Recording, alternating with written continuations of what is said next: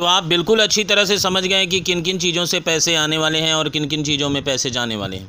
मैं एक बार आपको रिपीट करके दे रहा हूँ कि विदेशियों द्वारा यातायात के प्रयोग के भाड़े, अगर कोई विदेशी हमारे देश में आ रहा है और उसमें जो यातायात के समय जो उसने ट्रैवलिंग चार्जेस दिए हैं, यानी कि प्लेन में चढ़ने का भाड़ा, अगर हमारे देश की कंपनी के खाते में आए हैं, या फिर वो अगर हमारे देश में घूम रहा है, उसके दौरान उसने जो भी गाड़ी मोटर ट्रेन बस हवाई जहाज़ जो कुछ भी यूज़ किया है, उसमें जो भाड़े दिए हैं, होटल में जो पैसे खर्चा किए हैं स्ट्रीट फ़ूड पर खा, खड़ा होकर जो फुचका खाया है, वो सारे पैसे हमारे देश में रह रहे हैं और वो लाया था अपने देश से।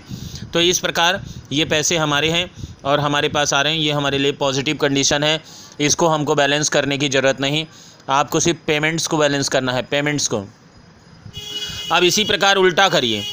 कोई इंडियन ट्रैवलर इंडिया से चला गया, भूटान घूमने या अमेरिका घूमने और उसने जो पैसे इंडिया के, अमेरिका में खर्च किए, वो हमारे देश से गए। उन्हीं को पेमेंट्स उन्हीं पैसों को बैलेंस करने की आवश्यकता है, उन्हीं पैसों को बराबर करने की आवश्यकता है।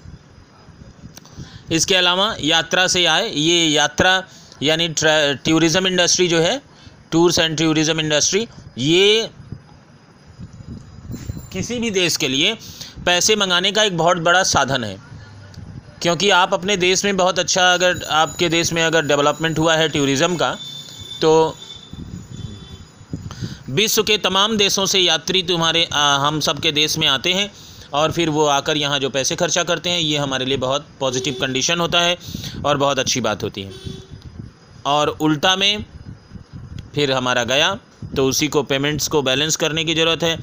अन्य सेवाएँ जैसे दान, अनुदान, पेंशन, क्षतिपूर्ति इत्यादि में पैसे मिले और फिर इसी तरह से उल्टा कर देंगे तो पैसे गए। तो ये बातें आप जान गए और अब हम आगे बढ़ते हैं और किस प्रकार आप इसी को मेंटेन करेंगे।